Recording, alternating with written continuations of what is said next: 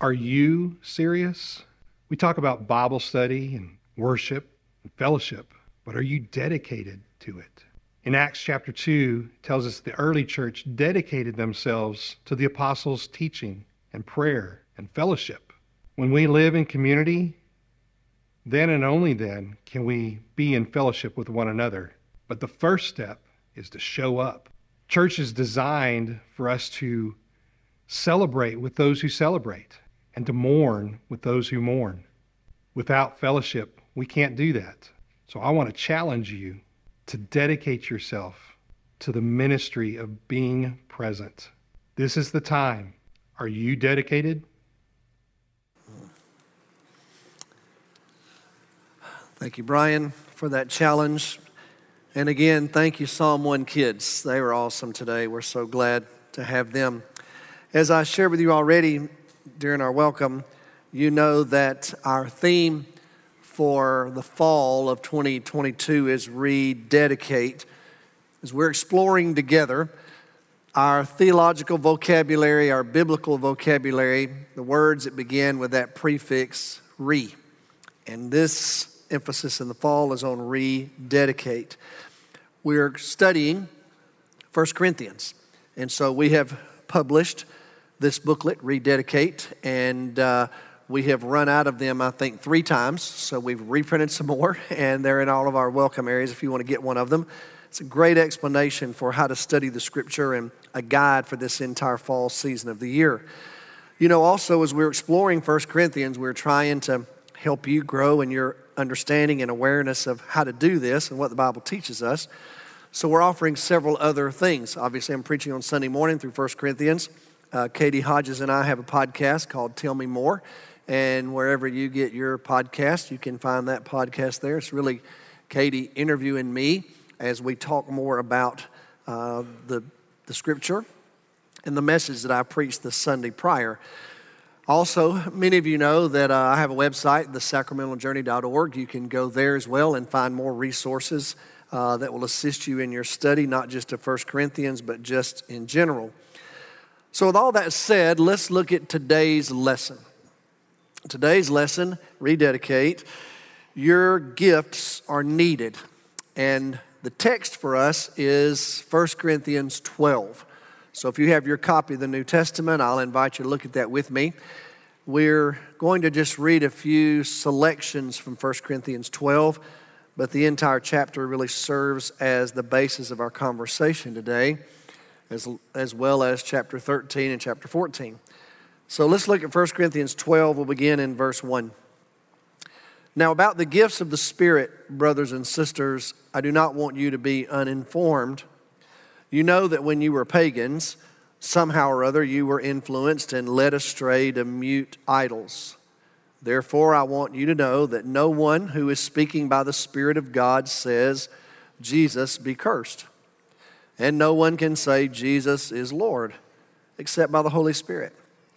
There are different kinds of gifts, but the same Spirit distributes them. There are different kinds of service, but the same Lord. There are different kinds of working but in all of them and in everyone, it is the same God at work. Now, to each one, the manifestation of the Spirit is given for the common good. If you'll skip down to verse 12, just as a body, though one, has many parts, but all its many parts form one body, so it is with Christ. For we were all baptized by one Spirit, so as to form one body, whether Jews or Gentiles, slave or free and we're all given the one spirit to drink.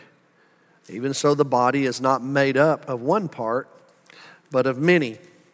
Then, if you'll skip down to verse 27. Now, you're the body of Christ, and each one of you is a part of it.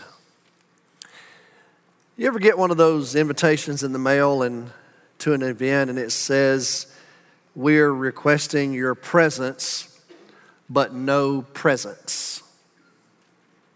Don't know what I mean? Your presence, CE, but not presents. Well, here's what I tell you about our church. We are requesting your presence and your presents. well, so we want you and we want the gifts that you bring because your gifts are needed. So here's what I want to do this morning. You know what we've been trying to do is look at this ancient text, go back to the first century and try to understand what was going on in the first century, and then translate it 2,000 years later to Arlington, Texas, here in 2022. So let's do that. What was going on in this church in Corinth that led Paul to write the text that we have just read? Here's what I would share with you today. Here's the context. The Corinthian church was in chaos with regards to public worship and the utilization primarily of the public gifts of prophecy and tongues. That's what's underneath 1 Corinthians 12, 13, and 14. So that's what's happening. You remember that uh, we've talked about this already. Paul's letter that we call 1 Corinthians is a response to what Paul has heard. So he's gotten oral reports from Corinth. It's also a response to what he's received in writing. And so when you're reading 1 Corinthians, Paul is answering what he's heard. I've heard this about you. And he also is answering what they've asked him specifically. Now, concerning the letter you wrote. So in this text, this is a part of the response to their letter. Here's the phrase that lets you know that. Look at chapter 12, verse 1. Now concerning, now about. That's code language for Paul saying, I'm responding to what you've written to me about. Now, here's what's interesting. Anytime you're translating something from one language to another, it can be a little challenging. Paul wrote this letter in Greek, and we're reading it today in English.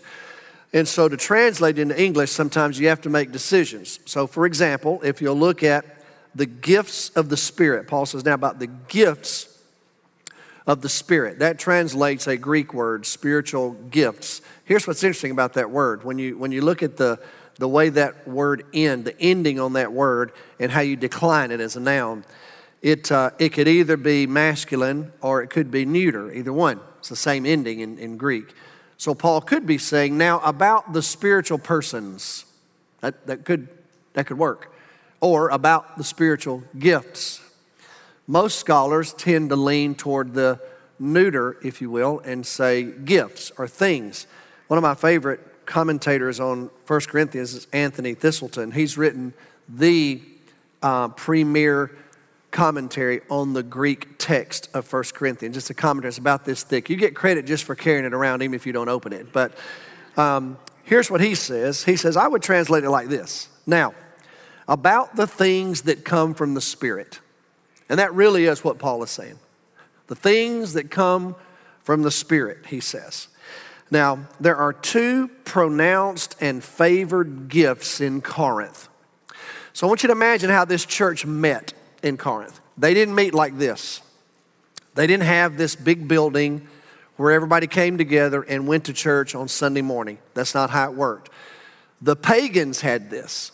The pagans had these huge temples all over Corinth temple to Aphrodite, and many of them were huge edifices. Remember, we talked about this last week. They had these big banquet halls, fellowship halls that were a part of their buildings. That's not what the church had. This was years before the church was able to have those kinds of structures. The church in Corinth met all over the city of Corinth in groups, and they met in house churches, in homes. And so there were people who hosted gatherings of the people of God in their homes. Patrons is typically what they were called in the Roman world, usually wealthier people who owned a home big enough to gather people in. So you had various groups of Christians meeting all over Rome every Sunday for worship, Bible study, fellowship, share the Lord's Supper. And so each one of those house churches had a leader, a pastor, a teacher, someone who was responsible. And when they gathered for worship, several things happened, as best we can tell in the early church. We know they sang hymns, songs, spiritual songs. We also know they received instruction. Here's how that took place they had people who had the gift of prophecy, and the prophets would speak in the churches. There was also the gift of tongues, which was unintelligible language. And so when they were gathered together for worship, you had people who were prophesying and people who were speaking in tongues.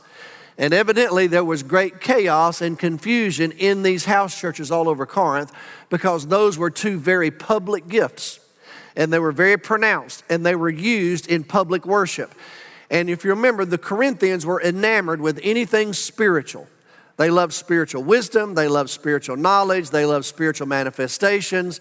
And so they loved particularly these two gifts prophecy and tongues because they were prominent in their public gatherings. And so there were people in the church who wanted those gifts. They wanted to have the gift of prophecy, they wanted to have the gift of tongues because they wanted to be noticed, they wanted to have this spiritual power.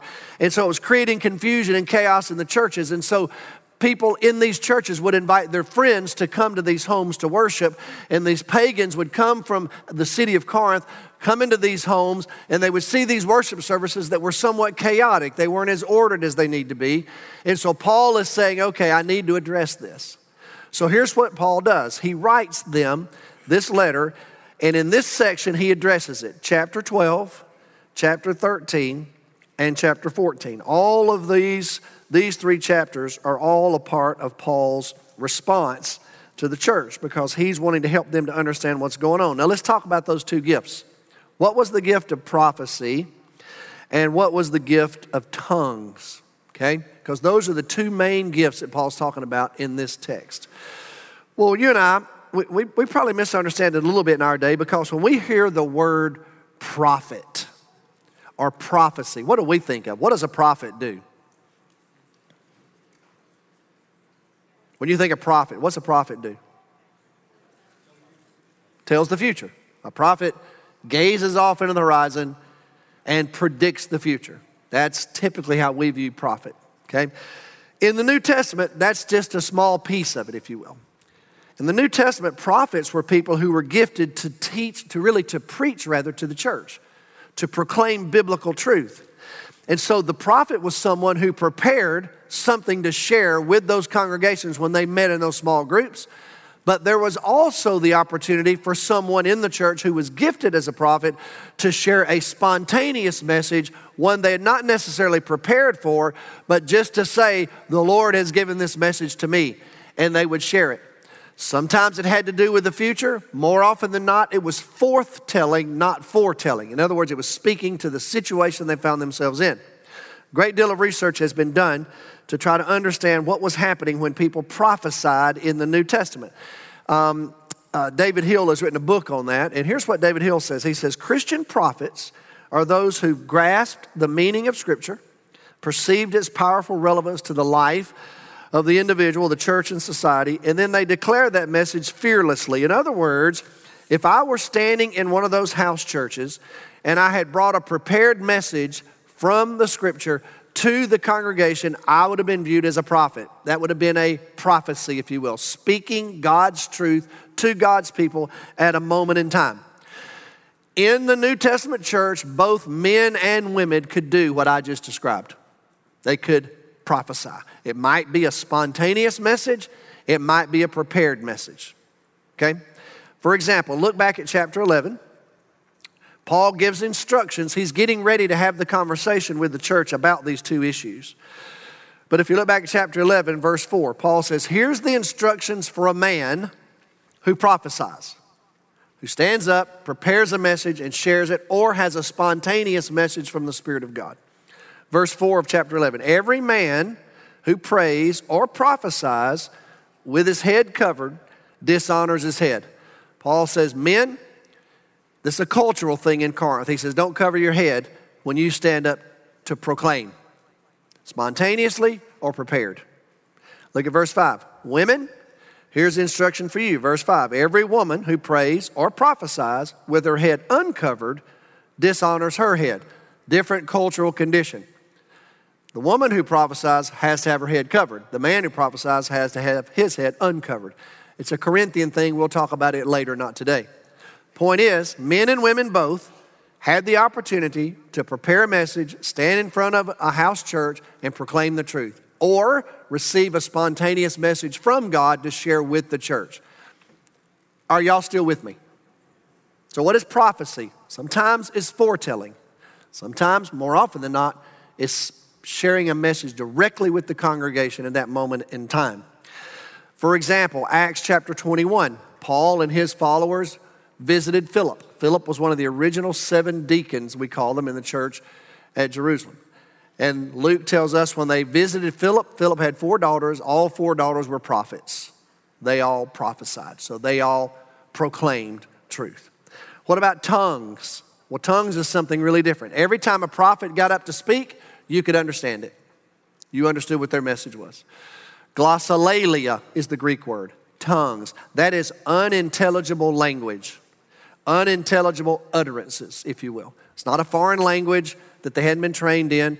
In Acts chapter 2, when the Spirit of God was given at Pentecost, the disciples began to speak in languages in which they weren't trained and everybody understood them in their own language. That's not, that's not what this is about. This is unintelligible utterances. In other words, when someone in a worship service in Corinth, here in the first century, who had the gift of tongues, would stand up and speak in tongues, no one understood what they were saying, not even the person speaking. Paul tells us in 1 Corinthians 14 whenever that happens in one of your churches, then you call for an interpreter. And just like the Spirit of God has gifted that person to speak in tongues, somebody else in the church has been gifted to interpret those tongues, and that person will tell the church, This is what God is saying. Paul says, if it happens in your gathering and someone stands up and begins to speak in unintelligible utterances and there's no one there to interpret them, then what? Sit down. If there's no interpreter, sit down. Sometimes they prayed in tongues. People do that still today. It's a spiritual gift. Sometimes tongues are shared in a worship service, but there always has to be an interpreter. Prophets don't need interpreters. Those who speak in tongues do. Both of them are very public gifts, they're very prominent, and they were at play in the church at Corinth, and they were causing confusion. Chapter 14 is a discussion about tongues and prophecy, those two gifts.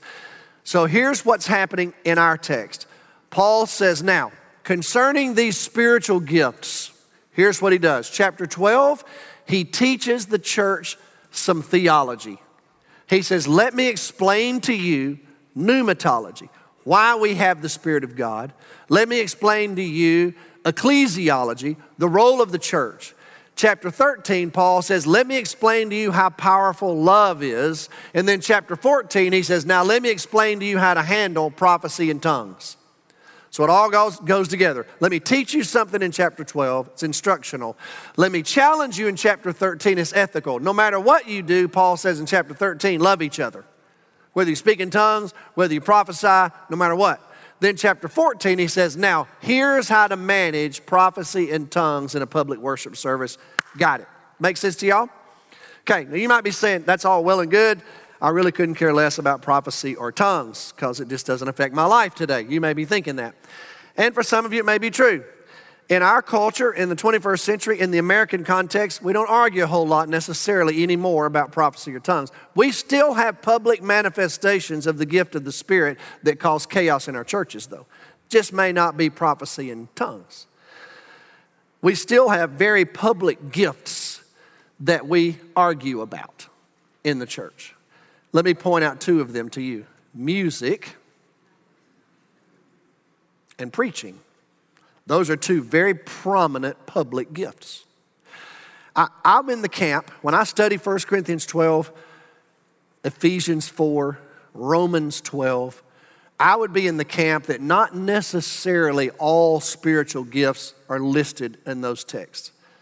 In other words, there, there may be some others that are spelled out specifically. I'm okay with that. For example, is music a gift?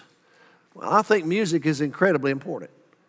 And some people are just musicians. True? They're just gifted, they just have it. Some of us are not. Some of us are music appreciators or critics, give or take.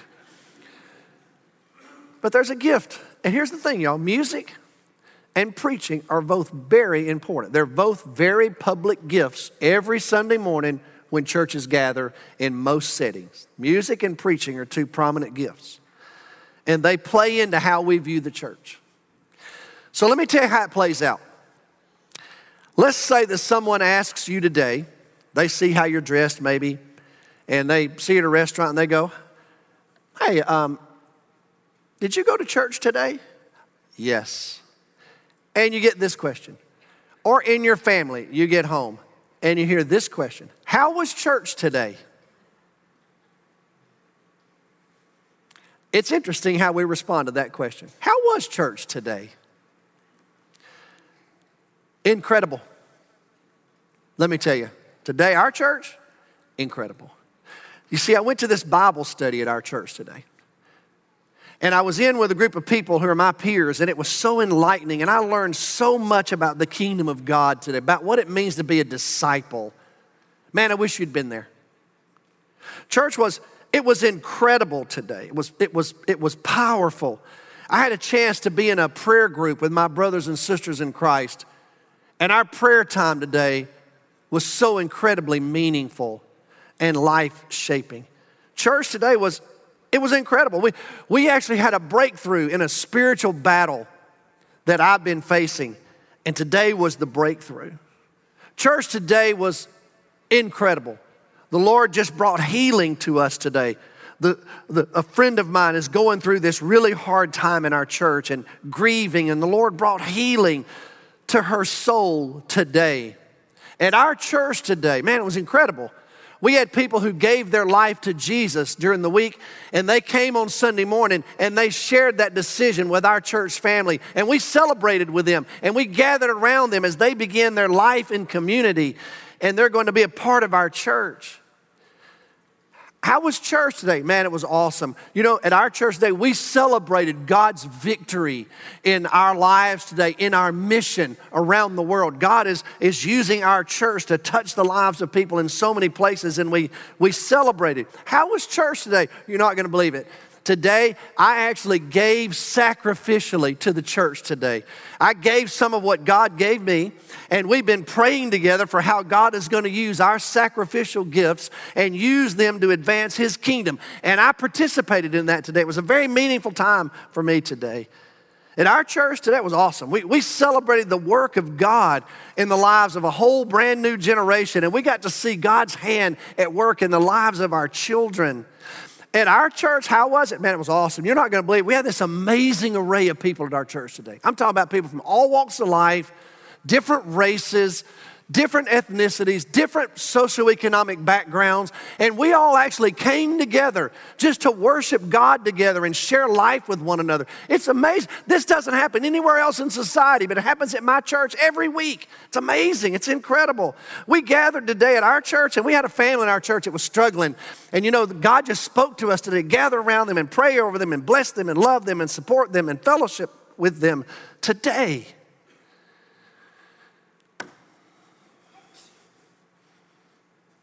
That's what we could say. What do we usually say? How was church today? Ah, it was all right. I mean, the music was not really very good today. I kind of felt like the music was off, actually. I, I don't know what those guys are doing on Wednesday night. You know, they're supposed to be down there worshiping and practicing and rehearsing, but I don't know. Today, I just didn't, it just didn't, didn't connect with me. Where were you on Wednesday? I was at the house drinking coffee in my pajamas, watching TV, but I know, I don't know, I don't, I just think they were off today. I don't, I don't really like those songs that much. You know, they don't, they don't really speak to me. It was just too loud. How was church today? Nah, it was cold.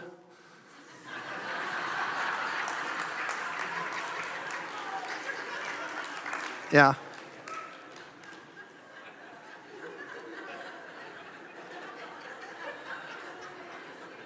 So, how was it? Ah, you know, I mean, the sermon was okay. I'm just, I'm kind of tired of, of him always talking about sin and making me feel bad. I don't, I don't go to church for that. I go to be uplifted. I just, I want him to talk about something good. I think there's something going on in his life. It seems like he's mad all the time when he's standing up there. I'm not sure. Interesting, isn't it? Okay, maybe it's not prophecy and tongues. But we, we still struggle with the same stuff, just looks a little different 2,000 years later, but it's still there because we're still human beings. And so the world looks in, and you ask the world, Wonder how church was today? Mm, I don't know, man. I don't go anymore. They're always fighting about something, always asking for money. Interesting, isn't it? Are y'all still with me? okay. Here's what I'd say, y'all. Paul is looking at this church and he's saying, okay, y'all, worship is so important. Gathering together as the people of God is so important. We've got to get this resolved. We don't need it to be so chaotic and so broken. So Paul says, let me help you. So here's what he does. He says, let me teach you some pneumatology and ecclesiology. He doesn't say it that way, but that's what he does. Then he says, let me challenge you, and then I'm gonna help you answer the question. So, can we do that just real quickly? Let's learn a little bit of pneumatology. Why did God give the Spirit in the first place? And ecclesiology. What's the church about? So, let's do this real quickly. The church. Here's what you need to know about the church it is a spiritual organism. We are spiritual people. The church was founded upon Jesus. 1 Corinthians 3, verse 11. He is the foundation of the church. The church was built upon the apostles and their teaching we have what we call the apostolic witness. That's what the New Testament is. The New Testament is the witness of the apostles. Every author of the New Testament was either, either an apostle or connected to an apostle. That's the apostolic witness. The church is founded upon Jesus, built upon these apostles and teachers. And then the life of the church is lived out through the Spirit of God, established by Jesus as the instrument of God and establishing His kingdom on this earth, empowered by His Spirit. We are not just another nonprofit, we're not just some organization that exists in Arlington. We are the body of Christ on earth. It's a spiritual enterprise, and we are spiritual people. Now, when it comes to pneumatology, spiritual gifts, all spiritual gifts are given to members of the church by our triune God. This provides the foundational unity needed in a diverse body of believers. I want you to look at, look at, if you still have your Bible open, look back at verse 4. Notice the message about the Trinity. Paul says there are different kinds of gifts, but same Spirit. Verse 5, there are different kinds of service, same Lord. Lord is the code word for Paul for Jesus. Verse 6, different kinds of working, same God. There's God the Father, God the Son, and God the Spirit. The same Spirit, the same Lord, the same God. The unity in the church is rooted in the very unity of the person of God. Our God exists in plurality. He is God the Father, God the Son, and God the Spirit. And yet He is one God and He exists in unity throughout eternity. So the unity of the church is actually rooted in the unity of the very person of God. We don't come up with the unity of the church, God gives it to us. Here's what happens. A.W. Tozer says if you get 100 pianos and you tune the first piano to the standard, to the tuning instrument, tune every one of those pianos to that same tuning instrument, then all 100 of them are actually tuned to each other. But you don't start by tuning them to each other, you start by tuning them to the standard. If you get one of them tuned to the standard and all 100 of them tuned to the standard, they're actually tuned to each other. In other words, if I'm in tune with Jesus and you're in tune with Jesus, then all of a sudden you and I are in tune with each other. But if we try to start by getting in tune with each other first, that won't work because there's too much about you that I don't like. Because I know you. And I know there's stuff about me that you may not like. So if I try to get in tune with you, why would I do that? Because I'm going, all I'm going to be able to focus on is what I don't like about you. But if I'm in tune with Jesus and you're in tune with Jesus, then all of a sudden that part about you that I don't like starts to diminish. That part about me that you don't like starts to diminish because we like Jesus so much. See, our unity is rooted in Him, not us. It's a miracle, it's a beautiful thing. That leads me to diversity the diversity of gifts, because God gives all kinds of gifts. And the diversity of gifts reflects the diversity of ministries represented through the church. You see, the church is called to a complex ministry environment. There are many things we're supposed to be doing as a church. Well, in order to do those things, God has to provide different gifts. So the gifts are very diverse because the people are very diverse. Think about the very first church there in Jerusalem. Right off the bat, brand new church, 120 believers, filled with the Spirit of God. Next thing you know, there's 3,000 of them. Well, they were divided primarily along a particular cultural line. There were Greek speaking Jews and Hebrew speaking Jews in Jerusalem, and they came together in the church. And before long, there was a problem because the Greek speaking widows felt like they weren't being cared for as well as the Hebrew speaking widows. Y'all remember this? So in Acts 6, the apostles said, the leaders of the church said, All right, let's get some people in the church who are gifted to deal with this, and we're going to go back to doing what we do. So they brought together seven people and said, You folks, you take care of these widows. And the Bible says, the apostles said, We'll get back to the ministry of the word and prayer. And the next thing you know, those deacons started caring for the widows and the needs of the people in the church. The apostles gave themselves to the ministry of the word and to prayer. And Luke says, And the church grew. In other words, the gifts are diverse because the ministry is diverse. Okay? That's just how it works. Look at chapter 12, look at verse 4. Paul says there are different kinds of gifts. Some of those gifts are public, some of those gifts are private, but they all work together, regardless of whether they're public or private. God creates ecosystems. Look at creation, and they work together. Well, that's how it works in the church. There are various ministries in this church. You're not called to every one of them. You're not gifted for every one of them. You support them all, but you may not lead them all. But the ministries are led by, they're fueled by, they're energized by, they're accomplished through the gifted people of God. And so the giftedness of God is complex and it matches the complex ministry environment, so there is a complexion of gifts. That's why our gifts are so different. Well, who all gets a gift in the church? Who all gets one? Well, look at the distribution of gifts. I want you to look at verse 7. Now, to some, the manifestation of the Spirit is given. No, to each one. So everybody is included in the distribution of gifts. Everybody gets gifts. Everybody. That means every one of us who are belong to the church, who are believers, we're baptized by the Spirit of God. And then if you look at verse 7, each one of us is given at least one gift chapter 12, verse 27. You're a part of the body of Christ. The body of Christ made up of many parts. You're one of them. Now, you may have gifts that are used in private. Some folks have gifts that are used in public. That's just how it works. Um, we never know how the Spirit of God's going to do that. The Spirit of God gives gifts as He chooses. I don't know why He chose to give me the public gift of preaching. He did. It's a spiritual gift. I don't always understand it. I'll read the Bible and sermons jump out of the Bible onto the page in my study. I can't explain it to you. It happens to me every week. In fact, it happens to me every day. I have so many sermons, y'all. We just don't have enough Sundays. That's the problem. So I am full of sermons. So here's what I'm going to warn you do not come up to me in heaven, because if you come up to me in heaven, it's going to be my chance to share all these sermons that I didn't get to share while I'm on earth. So if you see me, I'm promising you, I'm going to be preaching sermons in heaven, because that would be heaven to me. So, um, but guess what? It's a spiritual gift. I didn't ask for it. It's not something I even knew I had, but the church recognized it in me, and it's what I do. It's the giftedness of God. Happens to be a very public gift. Not all gifts are. Most of them are not. Most gifts are behind the scenes. Aren't you glad we have them? You know, think about this. You know the three smallest bones in your body? Um, I don't know their technical name because I was educated in Alabama, but uh, we called them the hammer, the anvil, and the stirrup. They're in your middle ear. It's three smallest bones there are. How many of y'all woke up this morning and said, Oh Lord, I don't know what you got going today, but I'm just going to tell you, I really, really need my hammer, anvil, and stirrup working this morning? Any of y'all pray that prayer this morning? Probably not. You don't even know they're working, but they're working right now because here's what's happening. They are transferring the sound energy that's hitting your eardrum into communicated language so you can understand it and hear. It helps you to hear. Here's what I'm going to tell you if they don't work, you think about them all the time. Because if they don't work, then you can't hear. And they're working in obscurity.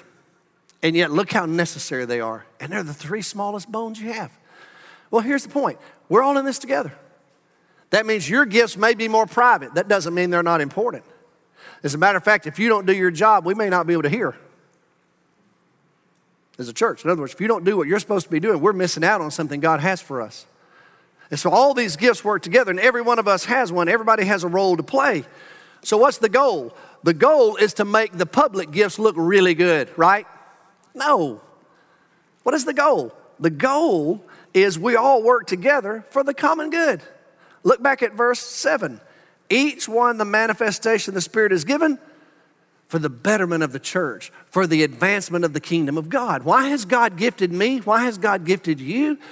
For the common good so that the church can function effectively and we can be the instrument in God's hands to take the gospel to the world for the good of the body. You're a part of the body, each one of you. Verse 27, you're all a part of the body. So thank you, Lord, for the gifts that you have. That's why I said at the beginning of this sermon, we need your presence and your presents. We need you to bring your gifts to the church so that God can use them for His glory, and it takes all of us to do it. And you know what? If you get us all together, if you get us all together, it's amazing what can happen. How many of y'all have ever been to Paris? Any of you? I'm, I'm, I'm sorry, I know y'all are Texans, sorry. France, I mean, Paris, France. I know how y'all are.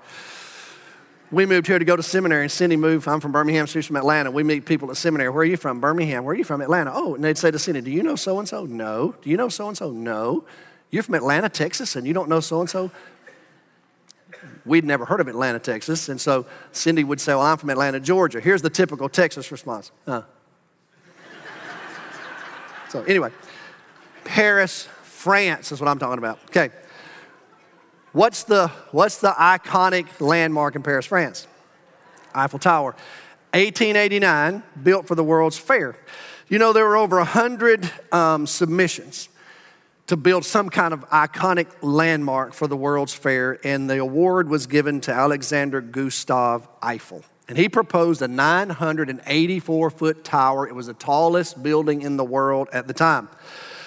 And he called it the Iron Lady, but eventually it became known as his tower. When they dedicated it, he thanked the people that made it possible. In fact, he had the, the names of 72 science, scientists, engineers, and mathematicians. All their names were inscribed on the tower along with his.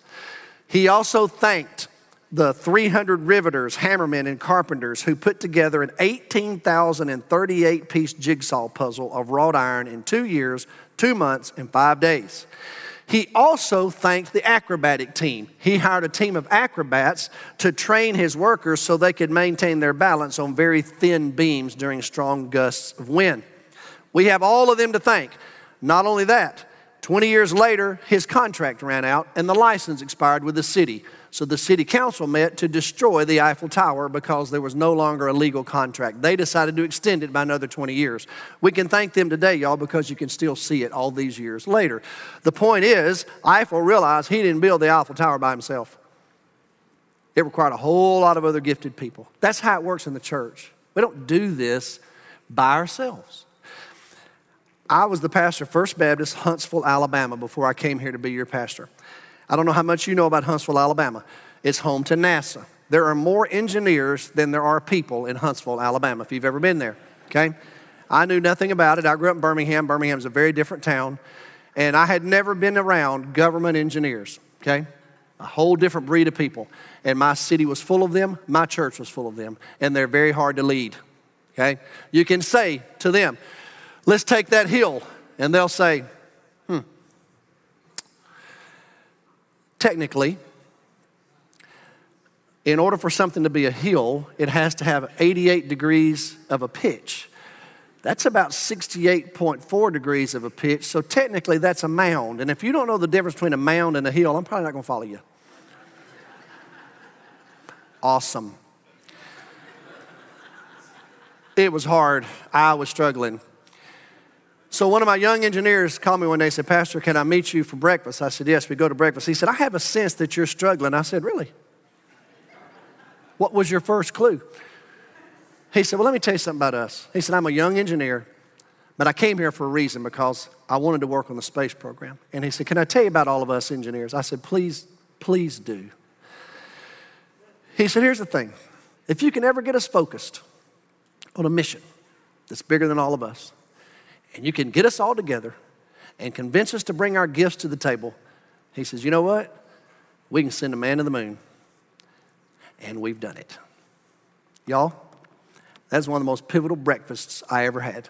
Completely changed my leadership style in that church.